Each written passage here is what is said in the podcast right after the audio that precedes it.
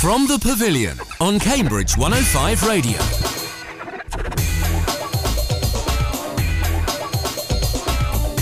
Hello and welcome to From the Pavilion on Cambridge 105 Radio, the local cricket show where we round up all of the action from around the county in Cambridgeshire. On today's show, Histon's Ed Hyde sits in for Callum, who is away as co host.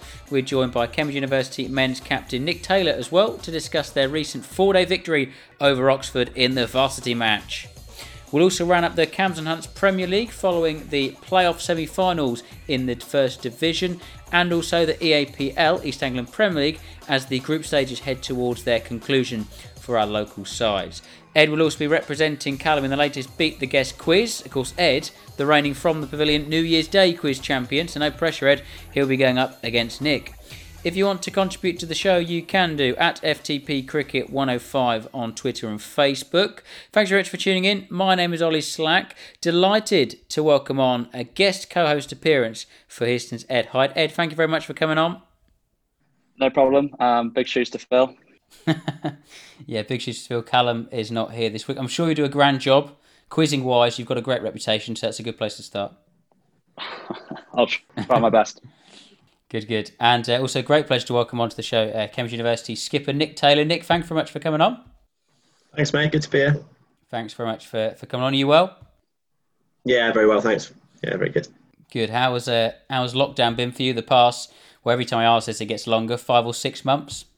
Yeah, it's been it's been okay. It's been sort of I don't know. It started off at least productive work wise, but working from home's just got got a little bit tedious. Um, so very much nice to be back playing some sport and stuff going a little bit back to normality. Yeah, things are starting to return back to normal. It seems uh, with the sporting sense, because fans allowed back in stadiums to a degree, limited capacity. Ed, for you, the last time we had you on the show was one of our lockdown podcasts where we were basically just wasting a whole lot of time during the day to waffle on about cricket. Um, but actually, nice to have you on and talk about some proper cricket.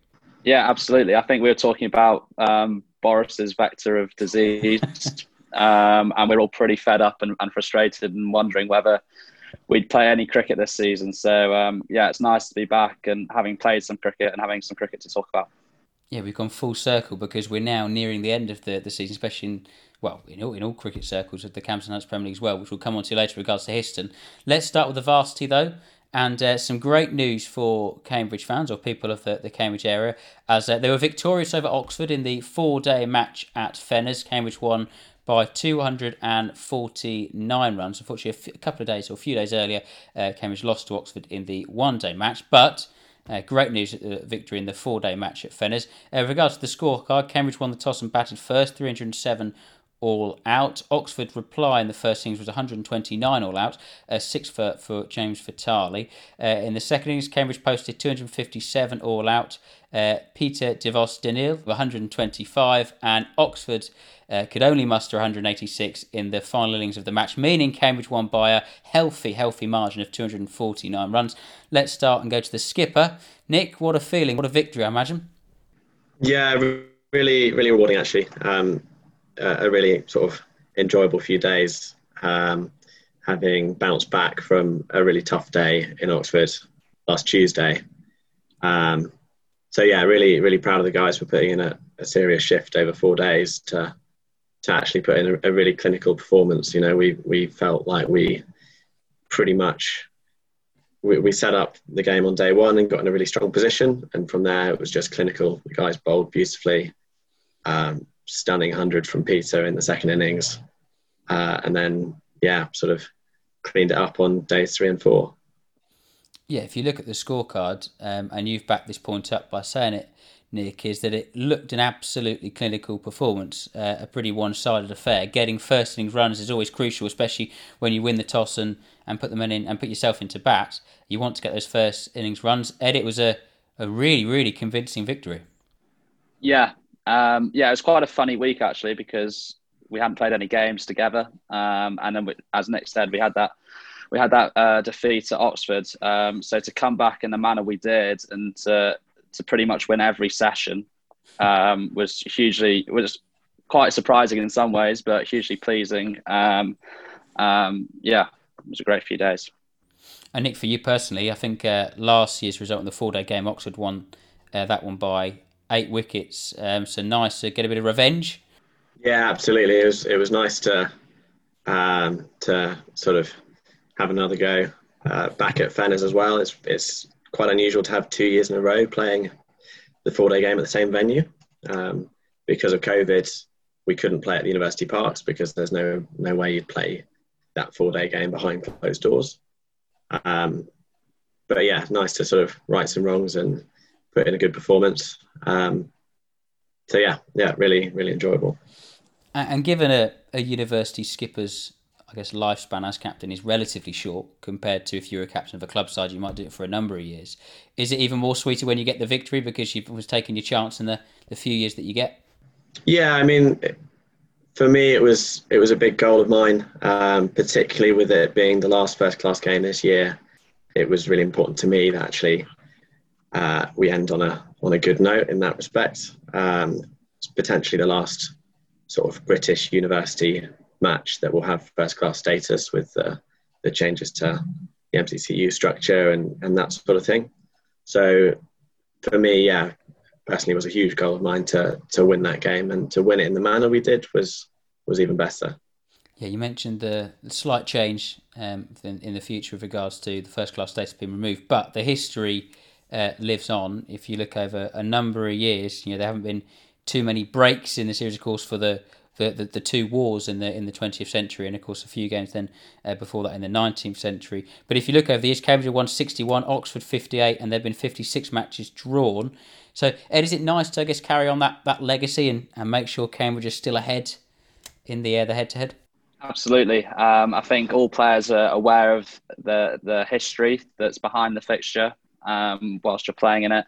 Um, yeah, and that makes it that makes it even more special to be part of. And as Nick said, it was the last potentially the last year this year for the first class status. So to uh, to have a great four days and end on a end on a victory was awesome. I don't think it was quite just four days. There was it, just judging by the social media action. There was a four day celebration afterwards, and is it still going on? yeah, um, we're, we're, think... we're, we're still going. Really, I mean, it's well, Sunday was the big one. Um, but yeah, we've got a few of the guys coming. We're, we're hoping to sort of meet up and, and watch some of the T20 later on uh, this evening. I was going to say, this is on radio. I can let you know that the listeners listening that uh, Ed Hyde has got about six cans of lager behind him, all empty, trailing in his bedroom. Of course, that, of course, that isn't the case. But great to see you enjoying. You and absolutely deserve to. Uh, with regards to individual performances in the match, uh, a couple of shout outs. Uh, when I was reading out the scorecard for James Vitale for a six for really restricting Oxford to 129 all out. I guess that really put you well ahead in the game, and that was a crucial part of the match, which meant that you had the upper hand going into the second innings. Yeah, absolutely. I mean, um, actually, the two opening bowlers, so James, James and uh, Porrick, our other opening bowler, bowled really good areas. Um, you know, and on the pitch we we're playing on, if you put it in the right spot, eventually one's going to do a bit, and we got some key wickets that way. But you know, they they just sort of relentlessly plugged away, putting the ball in the right spots and um, asking the right questions, and that really um, brought in some some great rewards. Um, one other mention will go to ERB Hyde for for 55 in the first innings. So I think that in the final session really, um, yeah, you know, there was a time where we could have ended up 200 all out, and that would have been a sort of momentum shift. So to get up to 300 plus uh, on the on the second morning was was perfect and really put us in a strong position. And uh, and with regards to the uh, second innings, so we mentioned obviously Peter de Vos Daniel, but 125. I guess that was just the glue, Ed, was it that that held that second innings together? Yeah, uh, it definitely was. Um, and for we, we usually have a couple of multi-day matches in um, in preparation for this four-day match in a, in a, in a normal season, um, and for Peter to occupy the crease uh, as well as score at a good rate um, with no behind him um, was was awesome. Um, and yeah, he thoroughly deserved his hundreds. Um, he's he's been working really hard the past few matches, trying to get any games of cricket he can. yeah, and it was thoroughly deserved. Uh, and Nick, how much cricket have you actually managed to, to play this year? Obviously, because of the COVID restrictions. If you head on the the Cambridge Uni website, pretty much most matches, well, pretty much all the matches in the the, the lockdown period, of course, have been cancelled because of COVID. Have you actually managed to play much cricket as a team this year? Yeah, so that was a really frustrating one, I guess. Uh, we were about three days away from heading out on tour. Um, so we would have been heading out to Desert Springs in Spain uh, for a training camp in March. And then, of course, lockdown put an end to that. And then, sort of, I remember back in March hoping that, you know, maybe we'll be in, lockdown for a month or two months, but we might still get some sort of substantial sort of university cricket in. Um, as it happened, it was a it was a longer, more frustrating wait than than probably we first anticipated. So, in in the end, we managed to get uh, one game in preparation, but given that people were scattered all over the country, the side that we put out for that was a sort of mixed ones and twos side. Uh, we had another game lined up at Saffron Walden, uh, which would have been ideal prep uh, for us. And then, of course, it tipped it down with rain. So sadly, we didn't get to play that. So we basically had one game as preparation and, and managed to do some netting sort of in small groups where we could. Um, but yeah, it was, a, it was a bit of a strange one to go into it feeling a little bit undercooked.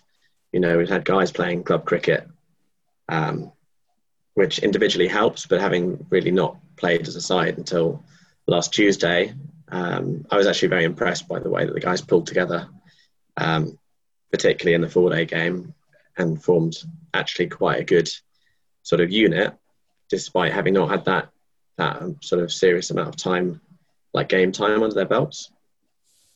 Assume that made the the win even even sweeter, given the the lack of time you've actually played cricket together and probably actually seen uh, the lads together over the past few months.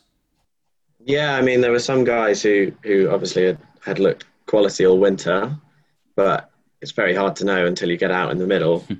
how those guys are going to perform. And, and they really impressed me, actually. I, I think everybody in that side, you know, much as there were one or two individual performances that stood out, actually, if you look at the first innings, everybody really contributed there. Um, our fielding was surprisingly, you know, much better than it has been. It's been pretty poor at times over the last few years and actually we were we were pretty sharp, I would say, particularly in the four day game. You know, in that one day match, possibly still a little bit rusty, working out who should go where, that sort of thing. Um, but yeah, and I think Peter was a was a big part of that as well. Actually, as of um, he's a little bit older. Uh, he was doing uh, an MBA, um, so as a master's in the business school, and uh, some of those sort of business character traits seem to come out of you know trying to really get everyone pulled together and actually i think that that really helped galvanize us into a, a team unit um, despite the fact that we we basically never played a game together yeah well congratulations once again on the win ed just quickly lastly on the the varsity um, i'm probably going to guess your answer but what means more the the one day match or the four day game oh the four day match 100% yeah, you can't. It's uh, Oxford only award a blue for the four day match, um, so they they hold it in higher regard than the fifty over match. But I think over the four days to outclass a, another team, um, I think takes more um, both mentally and physically than say a fifty over match. So for me, it's the four day match. It may be different for other guys, but yeah, definitely the four day. And of course, COVID pending. Are you two staying on for next year to be involved? Yeah, yeah I'm around that shit. Yeah, I have. Uh couple more years of sort of never-ending uni, so we'll still be around for a couple of years. Good to hear. Well, good. Uh, glad Cambridge University Cricket Club is in is in pretty good hands. It seems at the minute. Uh, congratulations once again, guys. Let's move on to the local village town slash cricket club scene now and uh, chat about the Cambs and Hunts Premier League, starting with Division One, known as Whiteson Partners Division 1. It was playoff weekend as St Ives Town and Warboys took on Foxton, and St Ives Town and Warboys ran out 85 run winners. So amazing, really. Their first year in the Cambs and Hunts Premier League Division 1 and uh, they have made it through to the playoff final. Amit Gupta with 66, Kevin Gilder with 3 for 28, also getting the crucial wicket of Craig Park for Foxton, of course, Cam's player for 44. And in the other semi final, Eaton Socon took on Histon. Of course, Histon won the, uh, the, the original group. Uh, Eaton Socon batted first 191 all out of 37.4. Histon chased it down with three wickets and nine balls to spare. So probably had a little bit more nervy than perhaps some of your, your victories this season. But all in all, when you look on paper, you're in the final against St Ives Town and Warboys. Yeah, um, it was a great performance. Um, we've relied quite heavily on Will Brown's runs um, over the past few weeks. Um, he didn't get any this week, and it was it was really nice to see Jake Alcock and Toby Saunders um, get 50s and, and see us home. Um, there's sort of engine room in our middle order, and for those guys to to step up step up when they've not really had that much of a bat this year um, was great to see. Uh, I don't want to sort of be the pessimist, considering you've pretty much not transfer league, but been very dominant in the league this season. But the game you did lose was against St Ives Town and Warboys, and you come up against them in the final. Is that a potentially a few sort of battle scars still in the mind, maybe going into it? I think so. Yeah, I think so. I think Guesty mentioned it last week or a couple of weeks ago on the show that when you when you play the same guys um, in a season or year in year out, those those scars do remain and they do in the minds. Um, and St Ives thoroughly outclassed us when we played them a few weeks ago, so that will be in the back of our minds. Um, but we're playing at a, uh, a neutral ground, Eton-on-Soken. Um, we've got a few more games uh, under our belt since then. So, yes, it'll, it'll be in the back of our mind. But um, I think we'll, we've gained confidence since that defeat. Well, all the best for that uh, this weekend. Let's just run through the Division 2 playoffs. Uh, well, Castle Ellsworth, who are the winners of the North Group, take on Old Leysians, who were second in the West Group. Uh, that takes place this weekend. Saffron Walden Twos, who are winners of the South East Group, have conceded against Southfield Park, winners of the West Group. So it looks like in the final of the Division 2 playoffs, it will be between Castle Ellsworth and Old Leysians. Then they'll play against Southfield Park. So we'll keep up to date with that over the uh, the coming weeks. Uh, lastly, let's touch on the East Anglian Premier League wins in the North Group on Saturday for Cambridge, Swardeston, and Mildenhall, and in the South Group for Sawston and Babraham, Frinton on Sea, and Sudbury. So, with regards to the tables, it's almost mathematically a two horse race between Swardeston and Mildenhall in the North Group. Great Witchingham would have to win, and Swardeston and Mildenhall would have to pick up pretty much no bonus points in the next two games, which isn't going to happen. So it looks like it's between those two, and it's definitely a two horse race in the South Group between Sawston and Babraham and Sudbury. Now it's it's worked out quite nicely in that in the last week of the East Anglian Premier League group stages, both Swardeston and Mildenhall in the North Group and Sawston and Babraham and Sudbury play each other. So it's effectively a playoff semi final heading into then there'll be the final the following week. And Nick, of course, you're playing for, for Cambridge in the in the Premier League. Those sides, I'd imagine, have been the outstanding ones uh, this season, sitting in the top two of both in the North and South Group, respectively. Who would you uh, tip for the, the final? Yeah, so I imagine it'll be. I think it'll stay as it is. To be honest, I think it'll be Sawston uh, playing Swardeston. Um, I'd like to think that it, it might be different. We've got Swardeston this Saturday, um, so hopefully, if we put in a good performance, then potentially Mildenhall could could edge it. Um, but I mean, those both of those sides have been really strong all year. Certainly, Swardeston always a, a really strong club side. So, uh, and Swardeston really impressed coming into the Premier League this year.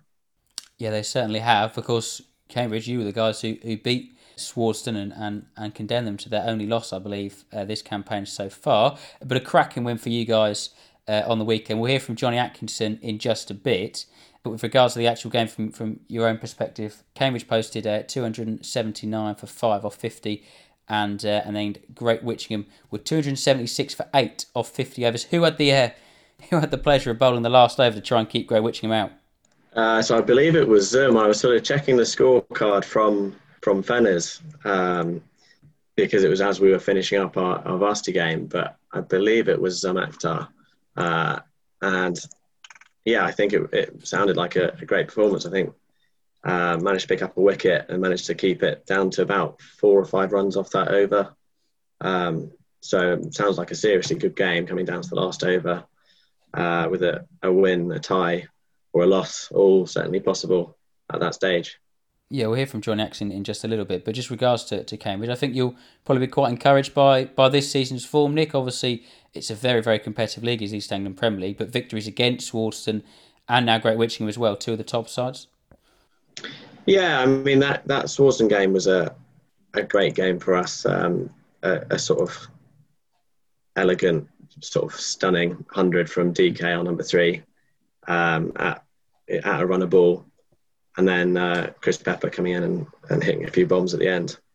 Um, so chasing down 312 in that game was a, a serious performance, and if we can replicate that this weekend, we'd be very pleased. Um, we, I think we're pretty pleased with how the season's gone. To be honest, um, we had a couple of bad games, sort of games three and four for us, um, but overall, we've we've felt pretty good with our, our batting lineup this year. Um, Dougie Rice scoring millions of runs, and uh, a couple of good signings, Pete Richer and Zahir Huss. Uh, also, you know, been been great for us this year. Ed, fancy chances in the APL against uh, against Cambridge? Maybe well, in a couple of years. um, maybe let's um, let's see how we let's see how we do this year first. I don't want to don't want to get ahead of ourselves. Um, but yeah, yeah, it would be great to play some of the the, the better sides um, around the region um, in a couple of years. If that if that's what Histon want, it may it may not be. Um, I think quite a few of the lads enjoy playing at twelve thirty um, in and around Cambridge as opposed to tracking off to deepest darkest Norfolk every other week. So we'll see our Norfolk listeners are now just turned off. Thank you very much, Ed Hyde. uh, that's all we've got time for on this part of the show, wrapping up the local game. We'll continue the chat with the East Anglian Premier League sides after the break, uh, as we hear from, as said, Johnny Action Cambridge as well. We'll also be putting Ed against Nick in the latest Beat the Guest, even though that doesn't quite work, quiz. Cambridge 105 Radio. From the Pavilion on Cambridge 105 Radio. Welcome back to from the Pavilion here on Cambridge 105 Radio. Let's continue to round up our local Reed Brothers East Anglian Premier League clubs then and start with Cambridge as they defeated Great Witchingham by a very narrow margin indeed on the weekend. Three runs was all it was, and Cambridge batted first, posted 279 for five, but a fourfer from Zaman Akhtar helped restrict Great Witchingham to 276 for 8, despite a ton from Sam Arthurton. Vice captain Johnny Atkinson, who scored a 50 in the match, said despite not being able to qualify for the playoff final, they certainly won't be taking their foot off the gas over the next couple of weeks really pleased with the victory against Great Witchingham, considering they beat us uh, in the first round of games. We, we thought we batted quite well and actually showed really good fight to win win the game in the end because at one stage they looked like they were cruising it with two uh, really good set batsmen um, going quite easily. But we knew if we just got one or two wickets, then then the game could change. And yeah, it proved that way. We want to try and finish as high as we can. If we can beat Swardeston um, again on Saturday, that'd be really good for us. Like just knowing that we can beat a side like that yeah, just like trying to enjoy it and, and enjoy playing cricket while we can and, and making the most of it. But well, obviously we don't really need to get get up for that. It's a local local derby, so we're always up for that and, and keen to keen to beat them. So yeah, we're, we're by no means sort of stepping our game down as we can't finish top. I think there's lots of positives to take from the season, the wins that we've done, and actually the games we've lost. I think there's easy improvements to make, in particular with like people being available, but some of the wins we've we've had are really good. So um, some new players that are going to be around for a few years and sort of starting to build a bit of a new team and um, yeah, already looking forward to sort of next season and planning for that as well. Yeah, Cambridge travel to Swardeston this weekend, so a tricky one for them. Well, Saffron Walden were involved in another loss on the weekend. That's three on the bounce for Ben Harris's side. Sudbury batted first and put 303 on the board just for the loss of seven wickets, and Saffron Walden were 211 all out in 47.4. But Ben Harris did give a number of debuts for some Saffron Walden youngsters, and he said he hopes they'll work harder in the winter following the taste they've been given of first team cricket tough weekend, Ollie. Um, missing a few players obviously doesn't help. Our availability's been a bit mix and match this season, chopping, chopping and changing nearly every week, three or four players. It's just been one of those years. But credit to Sudbury, they batted well. They took advantage of some um, probably not. We weren't as disciplined as we should have been with the new ball, given the fact that we only had one of our new ball bowlers playing, a couple of bowlers short. Um, the fact that those guys kind of missed the mark a little bit, put pressure on a lot of the youngsters and bowlers who probably don't normally bowl with the new ball we kind of pulled it back. I think they were destined for 350 at one point, but no, we did a right to pull it back. Young chap called Henry Rodder, who's been playing in the twos, has played well. His first over, bless him, went went for 18. He bowled a few no balls and stuff like that, but I think there was a few nerves early on, and then he came back in for a second spell in the, what 35th over or something, which is obviously quite a tricky time to bowl. Obviously, when they're looking to up, the run rate, and um, he bowled well. He bowled six straight and took a couple of key wickets as well. And I think his next six overs, he bowled two for 20 odd, which is pretty good at that, that time of the game. A couple of other guys probably maybe playing a season too early, if that makes sense. But it was all good experience for them, and hopefully they'll they enjoyed it and they'll work hard in the winter and push for push for more first team cricket next season. You know, there's not an awful lot to play for this season, but you saying that you'd obviously be happy if you won it, and obviously you'd be disappointed if you came last. So I think obviously avoiding the, the wooden spoon spots obviously the main goal. But you know, I'm pretty hopeful we can get a, a win this weekend. Saffron Walden host Bury St Edmunds on this coming weekend. Now, Sawston and Babraham are potentially just two wins away from winning the East Anglian Premier League this season. On the weekend, just gone, they had a very narrow win over Bury. A four run victory it was, posting 193 for 9 off their 50 overs and bowling St Edmunds out in the last over for 189. However, this weekend it's a bit of a free hit. They take on Frinton, and even if they lose, they can still reach the APL playoff final with a win over second place Sudbury next weekend. So let's hear from captain Dan Heath. Firstly, he reviews that tight four run win over Bury on the weekend just gone. In a close game like that, you never know which way it's going to go. I think even though um, we got what we consider a decent score on quite a tricky pitch, they were ahead of the game for quite a lot of it in the chase. But I always felt like we had a chance, and I knew that if we could get a couple, then it might open up an end, and we could kind of tie tie the victory down. In that, in the 48th over, I pretty much thought we had it, and then unfortunately it was an expensive over. Brought them back into it under a run of ball, and then to be fair to us, the first two balls, the last over, we got two wickets to win the game. So, look, it, it, yeah, it was a night. It's always nice to win those, and I think we win those off the back of just winning quite a lot of cricket over the last couple of years. So, um, yeah, it was a, it was a great win and nerve a nerve wracking one. To be honest with you, I didn't even want to find out when and if there was a final really because we've I always like I've liked us to and we have been the underdogs all season regardless of where we are we are the underdogs when you're the first when you're new new to a league no one expects much of you and, and we've we've worked off that all season. So um, we've not really wanted to know when and where there was a final. Now we know when there is. Obviously, there is something to play for. Um, and like I say, we've worked hard. I think the win last week was our best win for a few years, and that's now put us into that position where we have got a free hit. Where yes, if we win this Saturday and Sudbury don't win, then that's it. It's done and dusted. We don't expect that to be the case. You know, we, expect that it's going to go down to that last game somehow. Um, and yeah, these are sort of games you want to play, and so you know, bring it on. We're excited for it, and if we can get to a final, amazing. If we don't, and we just miss out on come second, then it's it's equally as good a season, really, as far as I'm concerned.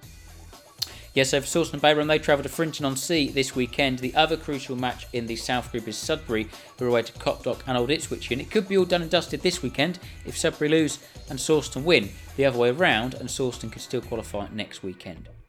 And lastly, just to let you know, Burwell and Exning suffered another defeat on the weekend. It was a nine wicket loss after being bowled out for just 44 against Mildenhall.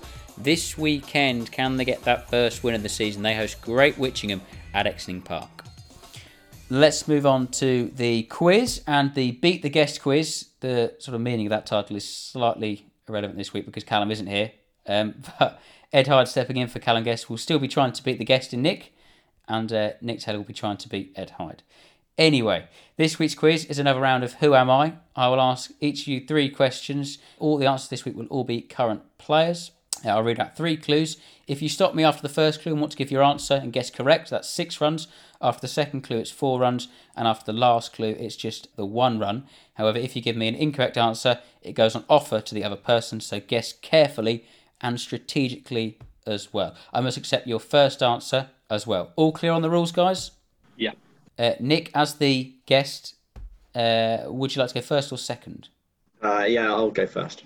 Okie dokie. Are you ready for your first clue? Yeah, I am. Here we go. This man is a batsman who averages just under 50 in international T20 cricket at a strike rate of just under 148. Now, you can give me your answer now, or you can wait for another clue. Uh, one more clue, please. Yeah, this batsman has recently moved from number five in the world rankings in international T20 cricket to number one. Uh, can I guess Dawid Malan? You can guess Dawid Malan, and you are correct to guess Dawid Malan. One point on the board for Nick. Congratulations. Ed, a little bit of pressure just to read out the last clue. It was scored his seventh international T20 2050 with a score of 66 in the first T20 versus Australia. Ed, you ready for your first clue? Yeah, far away. This man is the third best Test batsman in the world. Take a punt, Another or clue. are you ready for another clue? Uh, another clue, please, mate. He is included in both the T20 and ODI squads for Australia's trip to England. Um, yeah, can I have a can I have a stab? Go on. Is it? Got a hunch this is wrong, but is it Steve Smith? You're going with Steve Smith. Unfortunately, that is wrong, Ed. So when I read out this last clue, it will then go on offer to Nick. This man extended his contract in June with Glamorgan for the 2021 season. That Marnus Labuschagne. That is correct, Nick. Well done. You are currently on five points, four points in the first, and you've stolen a point off Ed. So well done there. Ed slipped behind at the first hurdle. Still plenty of time, don't worry. Ready for your second one, Nick? Yeah. This man is a county bowler with over 500 first class wickets. Uh, can I take a punt? Go on. Darren Stevens. Gone with Darren Stevens. And he's correct as well. it's a very good punt indeed, taking you on to 11 points. I'll read out the last remaining two clues. Recently took nine wickets for his county against Hampshire in the Bob Willis Trophy, and the final clue signed a one year extension at Kent, taking him beyond his 45th birthday. So a big statement early on from Nick, who was not backing his chances much in this quiz. Ed, you ready? I'm ready under the cosh here. Yeah, go on. This man is a batsman who has scored over 20,000 first class runs. I think I need another another clue there. In 2015, he became only the second player to be involved in five Ashes wins. I'll have to have another one as well. He played his last red ball match for Warwickshire this week following the announcement of his retirement. Ian Bell, I think. You are correct with Ian Bell there. Ed, just the one run though, I'm afraid. But still the nice to be on the board. Exactly that. So currently, Nick is on 11, Ed is on 1, but it can all change heading into the final two questions. You ready, Nick? I am, yeah. Yeah. This man is a spinner who's a joint leading wicket taker, who was the joint leading wicket taker in the group stages of the Caribbean Premier League. Uh, I'll need another clue, please. He was the first male cricketer born in the 21st century to play international cricket. Was the first male Ah. cricketer born in the 21st century to Yeah, play I'll need, international cricket. I'll need one more. I'm struggling here. He's an Afghanistan bowler who played for Middlesex in the T20 Blast last year. Uh, Does that make Rashid Khan? Going with Rashid Khan. Unfortunately, that's not right, I'm afraid. No clues left to read out, but it will go on offer to Ed. Oh. Um, uh, Rahman. I'll give you it. Mujib ur Rahman is the correct answer. I'm sure that's what you meant. A point to Ed Hyde. It's very kind.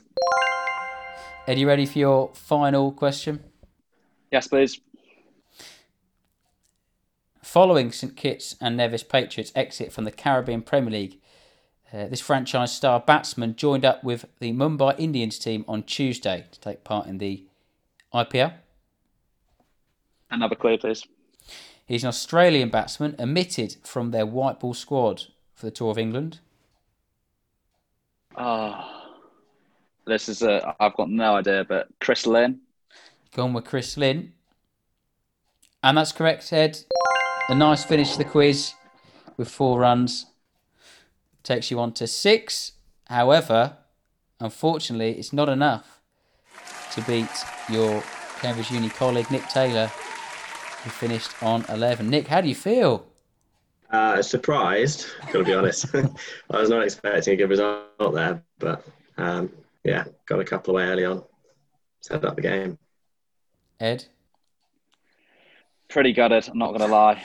Um, I was confident against Nick. I'm staggered. I really am. Not only is he the from the Pavilion New Year's Day quiz reigning champ, but I believe I believe we did a quiz, didn't we, Ed, last time as well, when you came on for the lockdown podcast. Yeah, yeah, it's um, it's tough to take, but that's back. I'm sure we'll have you on again, and you'll be back to your quizzing best anyway. so Nick Taylor beats the guests. So as far as Callum concerns, when he returns, he'll have two losses to his name. Unfortunately, Ed Hyde hasn't managed to to do him any favours at all. But Nick Taylor, congratulations. After the break, we'll be chatting England as we look ahead to their ODI series against Australia. Of course, the world champions in action. It's nice to say that. And uh, we'll also get Nick's big question too.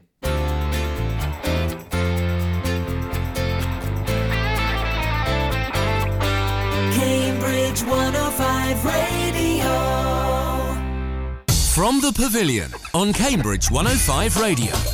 Yeah, welcome back to From the Pavilion on Cambridge 105 Radio. Let's turn our attention to the wider picture, the national game and talk England. And of course, they won their T20 series against Australia 2 1. The attention now turns to the ODI series. Let's just run you through the squad for that. Eoin Morgan, Jonny Bairstow, Tom Banton, Sam Billings, Jos Buttler, Joe Root, and Moeen Ali make up the batsmen. The bowlers are as follows Jofra Archer, Tom Curran, Adil Rashid, Sam Curran, Chris Woakes, and Mark Wood. The three reserves Joe Denley, Saqib Mahmood, and Phil Salt. Joe Denley, bless him, is still carrying drinks around, which he pretty much has been all summer. Ed, who makes your starting 11 though? I think last summer England went for, in the World Cup, sort of midway through the tournament and then up to the final, they dropped Moeen Ali, didn't they? And went for four seamers in Wood Archer, Woakes, and Plunkett. Stokes as well, of course, and just the one spinning Rashid. Um, do you think they'll go with that this time, or do you think they'll bring Moeen back into the fold?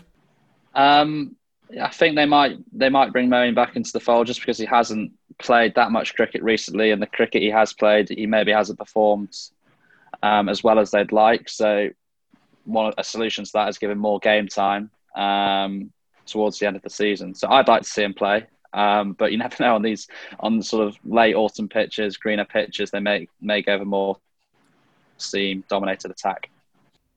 Nick, for you? Yeah, for me, I think I'd probably go Rashid and then and then Seam personally. Yeah, I think I think that's what I'd have to go with. Obviously, the difficulty for England this time is balancing the team with no Stokes. So you're looking at possibly who can make up an all rounder. Obviously, you've got the likes of Chris Woakes, probably Sam Curran more than Tom Curran. Are you looking at those two potentially to fill that Stokes role, Ed?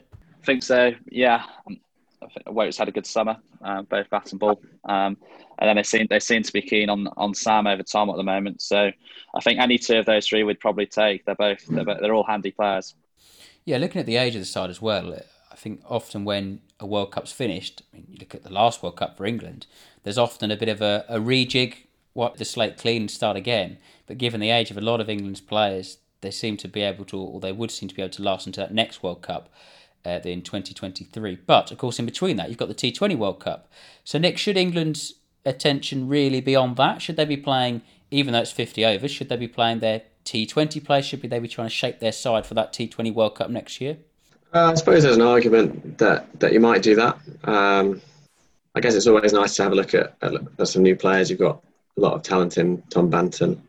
Um, but I think you've also you've got to pick your strongest side. So I think you've got to got to look at the format and at least you know maybe in the third game if you've if you've won the series, uh, maybe you have a look at you know rejig things a little bit just to, to, with an eye to, to next year. But I think first goal's got to be to win the series.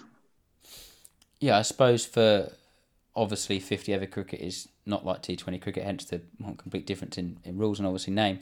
Um, but there will be elements of the game that you could bring across to both formats. So, for example, in the power play, England generally go pretty hard in both. So, Ed, would you maybe try and, I don't know, expose some players in the, the white ball side to give them game time ahead of that T20 World Cup next year? Again, if you're bringing in maybe a player with five overs to go, that's a similar situation to what they might be exposed to in a T20 game. Yeah, um, I think that's a good point. There's, there's, uh, I think Phil Salt's just been added to the reserves, um, the ODI squad, um, and he did well in a warm-up game against Ireland, I believe. Um, so yeah, exposing him to the international scene as well as giving Banton, who's who's, who's recently on the scene, more game time. Um, I think is a good idea because they could play in both teams. Um, but you've also got some old timers like Joe Root, who was left out of the T20 squad, and he'll be wanting to make a point. I think if he gets the nod in the 50 over team to say, "Look, I'm I'm still here. I'm still scoring a lot of runs, and I want to play in all formats of the game." Um, so it's a, it's a difficult balance um, and a few difficult decisions for for Ed Smith and Eoin Morgan. Yeah, I just want to quickly touch on that T20 series. Actually, um, England played two spinners predominantly with Adil Rashid, who was excellent, and Moeen Ali, who, to be fair, didn't bowl that much, if not at all. So generally, only really went with Adil Rashid. Then for the last match, brought in Joe Denley, who of course adds another spinning option. Are you not surprised, Nick, with the T20 World Cup next year being in India? With that pitch, it was the same wicket for the three games, so it was probably more conducive to spin than most T20 wickets they'd play on. That they potentially didn't utilise their spin options maybe a bit more, or give Joe Denley a game maybe a bit more, and then of course someone like Matt Parkinson as well. He wasn't even in the T20 squad. So how do you see the the spin options ahead of that World Cup next year? I think, uh, yeah, I think for me T20 it's it's always nice to bowl plenty of spin. Um, I also think within a T20 in in some respect, bowling is more important than batting. Um, so, to me, you'd want to pick your two or even three best spin spin bowlers, um, probably ahead of um, someone like Denley, uh, if you were picking him because he's a bowling option. Um, so that that's what I'd go with, probably um, Rashid and Moeen, and potentially even Parkinson. Yeah, interesting to see how Parkinson's involvement or what Parkinson's involvement is in the squad over the next uh, 12 months leading up to that uh, World Cup in India next year. Um, with regards to your big question, Nick, the, the final part of the show, uh, do you want to, to tell us what it is and then we can have a good old natter about it? Yeah, so my, my big question is about uh, town alongside Gown as opposed to versus Gown. So it's how can university cricket and club cricket in Cambridgeshire uh, work together for the benefit of both. And, and with regards to the two at the minute, other than I guess players, so Ed's playing for Cambridge Uni and Histon. There's some sort of link there, whether or not there's a collaboration between the two clubs, but Ed plays for a club side and, a, and of course the uni side. Is there any other links than that at the moment? Are, are the two quite linked uh, quite nicely together, or is there quite a separation? Um, so to me, I mean, you've got uh, certain Cambridgeshire clubs using college grounds. You've certainly got the use of the Fenners Indoor School in the winter. Um, quite a few Cambridgeshire clubs make use of that. Uh, and as you say, you've got overlap between uh, university players and MCCU players and the Whitings League and the East Anglian Premier League. And uh, Ed, for you, is that enough? I, I, I guess are we talking about potentially unis offering up their facilities more so for the club grounds, or is it vice versa? I think a bit of both. It probably touches on what Chris German said um, last week, I think, about maybe colleges opening up their grounds for, for local club sides. Um, but yeah, I think I think more can be done in terms of getting university players um, club cricket on a Saturday. A lot of university fixtures are on a, on a Sunday or in midweek, um, and I I think that playing club cricket in and around a local area um, is great practice, um, and it keeps you in the game. And it's um, you know it's another game. Um, you know, playing more cricket than say people at other universities or people in the squad who you might be fighting for a place for. And take your club for example, Nick in Cambridge. Um, of course, Clare College didn't allow yourselves to use their ground this year. Um, obviously, partly due to COVID and partly because Cambridge United use it as their training ground as well, and the safety measures or the increase in safety measures that would then bring if two or I guess more clubs will, will be able to use it. Um, is there then an option? Are you looking around for grounds? Could there be a, a, a, potential way a university could help you out in offering you their services, maybe this year, next year, and beyond? Yeah. So one of the things I was thinking about when I posed the question is is potentially clubs forming partnerships like that, where perhaps uh, you get an overseas player to come in and do work as a batting consultant, say, or a bowling cons- consultant, um, and come in and, and, help out with the coaching in that way.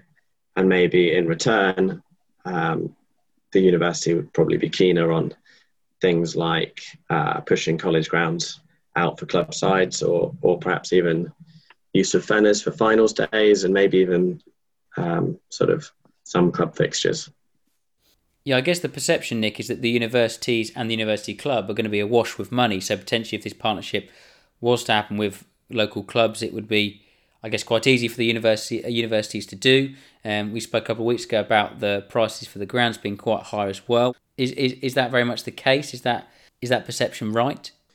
So my my perspective on that is that uh, so the colleges tend to have money, but it's not necessarily allocated to sports. The university and the university sports department and the cricket club um, are probably seen to have a lot of money, but it, it tends to be the colleges that are, are where a lot of the wealth is found within the university. Um, so I think that perception isn't always spot on. Um, and I think that's reasons why you know it could be really mutually beneficial to look at a system where um, you know the university can benefit from the vast sort of talent and experience within Cambridgeshire and East Anglian club cricket. But then also, you know, some of the amazing university facilities could then be, um, I believe they should be made a little bit more accessible or at least open to that option um, to club sides that would benefit from that. Sure, and I think Chris Jones mentioned in a few weeks ago about the, the juniors as well, that the youngsters involved in Cambridge are having that opportunity to use those college pitches and playing on better pitches and pitches than they are doing. Ed, playing devil's advocate to us, of course, there'll be sides or people listening in saying, well, we're not a club in Cambridge, like yourself, say Histon, for example. How can we create a partnership with a, a university ground or uh, or the university potentially if, if we're not involved in Cambridge? Surely it may then become an exclusive club for those in, just in the centre of Cambridge? Potentially, but I don't think I don't think necessarily uh, location or geography um, is you know is going to exclude that many clubs. If if clubs get in touch with with the university and the university gets in touch, it's very much a mutual thing. Um, they can definitely help each other out. Um, so, say a Histon or a Burwell gets in touch with the uni and says, "Look, have you got any players?" And we say, "Oh, yes. Have you got any guys that might be interested in, you know, maybe coaching, like Nick said, as a batting consultant or something like that, or having a pre-season friendly uh, before the the club leagues and uni fixtures start." Um, so there's there's yeah potential for all clubs, irrespective of their location, uh, to get involved and for, for for us to both help each other out. Yeah, I think I think the point about preseason friendly is a really good one. Um, so last year, um, for historical reasons, we play a few um, London-based Premier League sides that the, that the University Cricket Club have links to. But I actually think there's real value in potentially some of the Whitings One or the East Anglian Premier League Cambridgeshire clubs uh, trying to trying to look at fixtures with those, and that would give them an opportunity to introduce themselves to the Cambridge players, so that actually you know, it gives them a look at okay, here's an opening bat. We, you know, maybe maybe Sawston or, or Burwell or whoever are looking for an opening bat, and they see one in Cambridge Uni, and they can say, "Would you like to come and play for us?" And that gives that uni player access to a great club cricket setup in Cambridgeshire, um, and it gives us a, a, sort of a local friendly at the start of the season. Uh, I think that could be a really sort of beneficial thing to to look at for next year.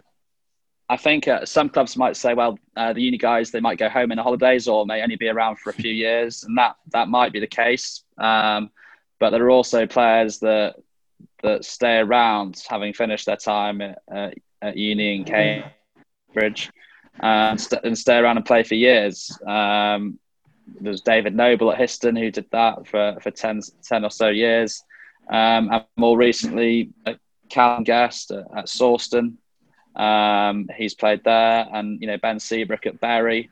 So there may be guys that are only here for three or four years, but there'll be guys that stay around uh, and sort of stalwarts of um, Cambridgeshire cricket for, for a long time, um, so they can contribute in the long run as well. But also, if you're investing in, in time, obviously not talking money, but time into that player, uh, for example, you could maybe coach, maybe for example, say the other way, come a player from the uni side comes and coaches at a, a local club of course, you may get that player just for three years, but the benefit then the juniors get for being coached by that player was then is you know, everlasting. It's it's X amount of time, um, and also just from a very very taking all the way down to not quite the bottom of the CCA leagues. but near enough with uh, the team I play for in Bluntisham. Uh, there's nothing more really we love on a in, in, a, in the middle of the summer in a midweek than than having the chance when we look at our fixture list for our midweek games and seeing, oh, we're playing at Fitzwilliam or, or, or a college ground, and it's you know it's a really great experience just to play on some some well not only in the middle of Cambridge, of course you've got a bit of the travel, but that's the part of the fun, and uh, and playing on some cracking grounds as well. Yeah, absolutely. Ed, Nick, thank you very much for your time. Well done, Ed, on your first shift as co-host. Did very well indeed, and you're more than welcome to come back again if Callum is ever away and step in as co-host. Although you do need to up your quizzing game. Nick, Ed, thank you very much, and congrats once again on the varsity win. Thanks very much for your time. Thanks, Great, mate. thanks, Ollie.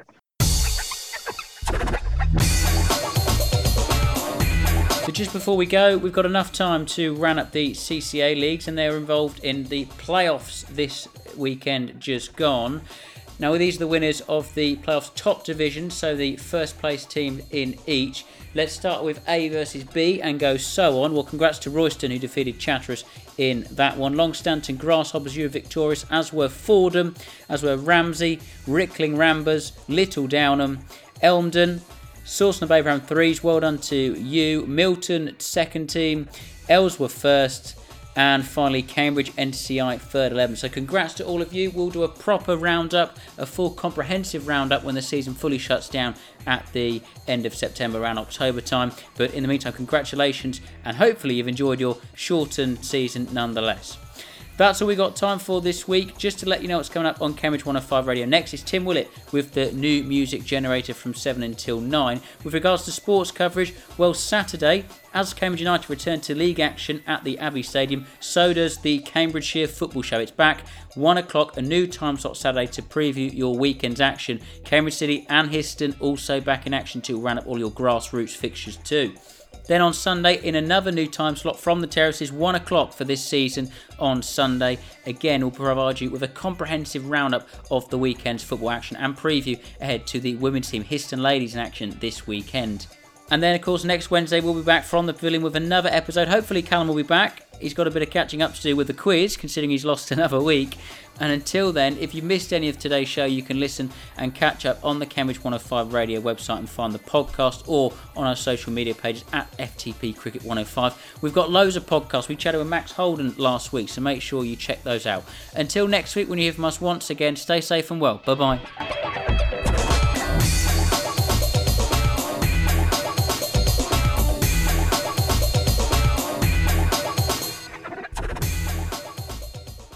Cambridge 105.